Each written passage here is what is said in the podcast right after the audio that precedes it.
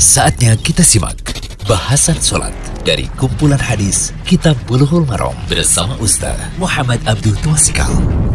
Alhamdulillah, salatu wassalamu ala rasulillah wa ala alihi wa sahbihi wasallam. Kali ini kita berada di audio ke-99 dari pembahasan kitab Bulughul Maram karya Imam bin Hajar al-Asqalani, kitab sholat, bab sifat sholat.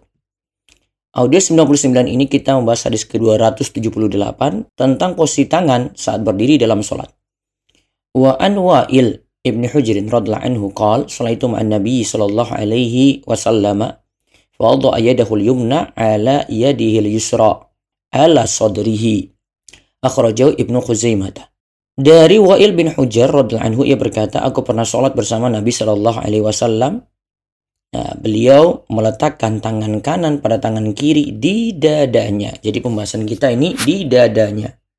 Hadis ini riwayat Ibnu Khuzaimah juga diriwayatkan oleh Al-Baihaqi. Hadis ini terdapat seorang perawi yang bernama Muammal bin Ismail ia soduk, jujur tetapi jelek hafalannya. Abu Hatim mengatakan bahwa Muammal ini soduk tetapi sering khotok. Ya, sering keliru. Hadis ini asalnya terdapat di Sahih Muslim dari hadis Wa'il bin Hujar juga. Namun tanpa ada lafaz pada dada. Jadi tanpa ada lafaz pada dada. Namun di sini memiliki banyak jalan dari Aisyah bin Qulaib juga sama tanpa ada tambahan uh, pada dada ya tanpa ada tambahan pada dada.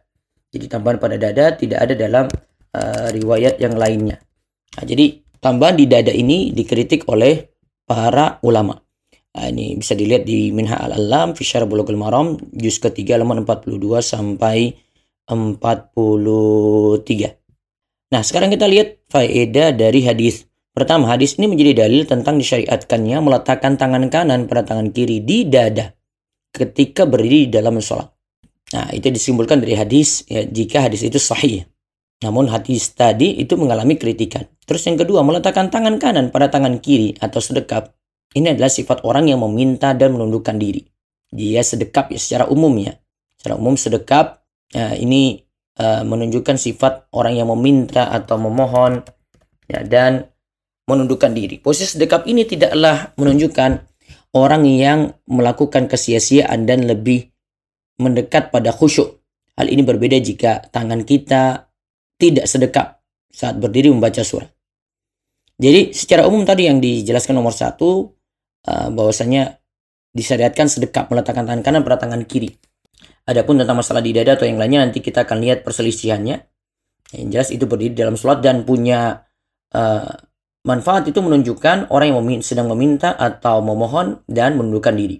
Terus faedah yang ketiga ada beberapa hadis menyebutkan posisi tangan tanpa menyebutkan tempat tertentu. Jadi tidak mengkhususkan pada dada saja. Sebagaimana di dalam hadis ini kan dikhususkan pada dada. Ya, coba kita lihat hadis dari Sahal bin Sa'id radhiyallahu anhu ia berkata karena nasu yu'maruna ayyadha ar-rajulu liyada al-yumna ala dira'ihil yusra fi salati. Dulu manusia diperintahkan untuk meletakkan tangan kanan di atas lengan tangan kiri dalam sholat. Hadis ini tidak disebutkan dada gitu. Hadis lainnya menyebutkan letak sedekap itu di dada. Ada pula yang menyebutkan letaknya di pusar. Namun hadis-hadis tersebut ada kritikan. Nah, coba kita lihat hadisnya.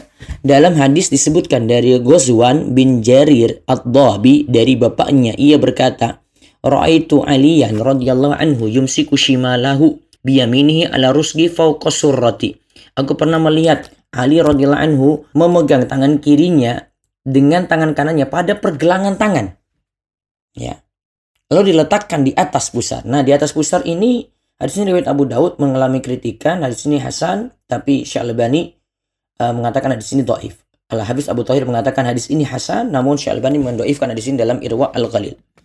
Terus dari Abu Juhaifa bahwasanya Ali radhiyallahu anhu itu mengatakan An Abi Juhaifah anna Aliyan radhiyallahu anhu qala as-sunnatu wad'ul kaffi 'alal kaffi fi sholati tahta surrati.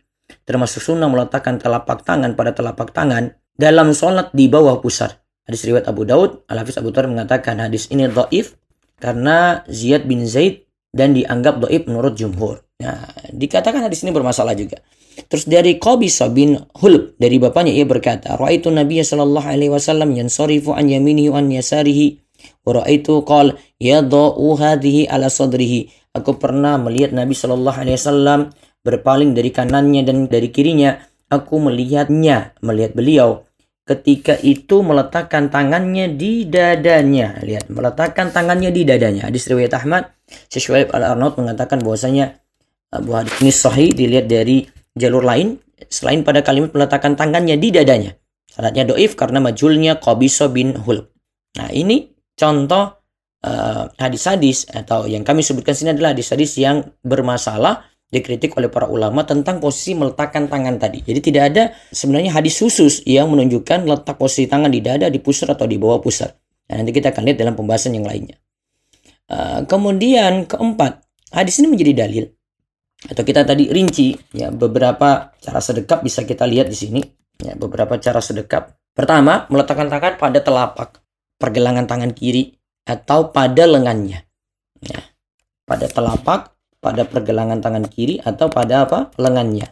Nah, dalam hadis Wa'il bin Hujr disebutkan, "Tsumma wada'a yadahu al-yumna 'ala dhahri kaffihi al-yusra wa rusghi was-sa'idi."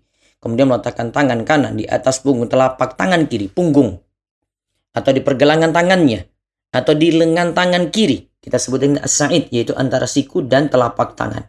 Hadis ini riwayat Ahmad dan Abu Daud. Hadis ini sahih. Juga cara yang kedua, cara sedekap adalah tangan kanan menggenggam lengan tangan kiri. Menggenggam lengan tangan kiri. Dalam hadis Wa'il bin Hujr, ia berkata, Orang itu Rasulullah sallallahu alaihi wasallam Idza kana qa'iman fi salati qabadha bi yaminihi ala shimali. Aku pernah melihat Rasulullah SAW ketika beliau berdiri dalam sholat, tangan kanan beliau menggenggam tangan kirinya. Hadis riwayat An-Nasa'i dan Ahmad. Al-Hafiz Abu Tahir mengatakan bahwasanya sanad hadis ini sahih.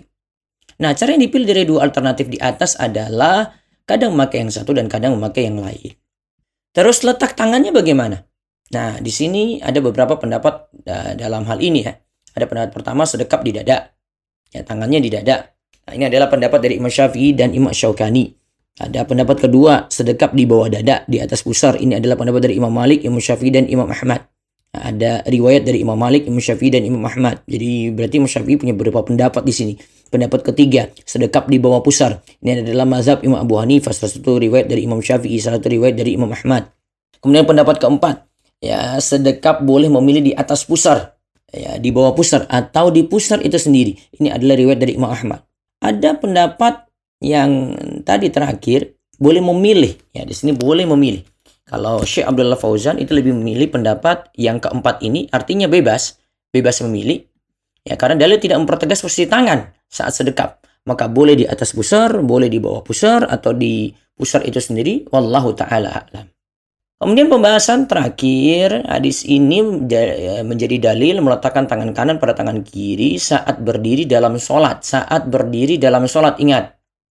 Baik sebelum ruku atau setelah ruku.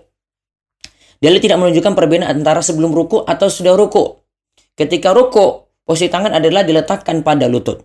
Saat sujud, nah, posisi tangan itu adalah di lantai. Saat duduk antara dua sujud, posisi tangan adalah di paha dan lutut. Nah, sedangkan posisi berdiri di, tidaklah dibedakan antara sebelum dan sesudah ruku. Sehingga dihukumi sama-sama sedekap.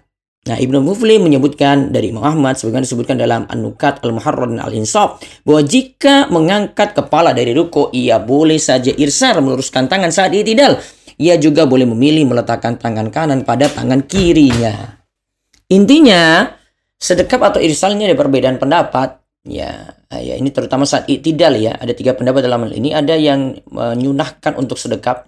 Ini pendapat dari uh, ulama Hanafiya. Bahkan dari ulama Syafi'i ada Ibnu Hajar al-Hitami. Juga pilihan Ibnu Hazm, Ibnu Bas, dan Ibnu Utsaimin.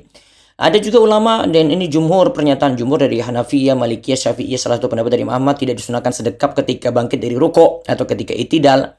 Jadi tangannya itu irsal diluruskan. Kemudian ada juga pendapat yang menyatakan terserah seperti uh, Muhammad tadi. Nah, intinya itidal itu secara bahasa berarti istiqomah. Secara syar'i itidal itu adalah kembalinya orang yang rukuk menuju gerakan sebelum rukuknya. Kalau kita lihat gerakan sebelum rukunya adalah sedekap, maka lebih bagus sedekap ketika itu. Namun bebas sebenarnya. Ya ada perselisihan pendapat di sini mana yang lebih enak bagi kita.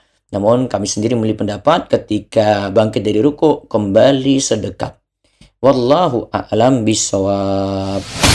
Demikian Bahasan Sholat dari kumpulan hadis Kitab Bulughul Maram bersama Ustaz Muhammad Abdul Tuasikal.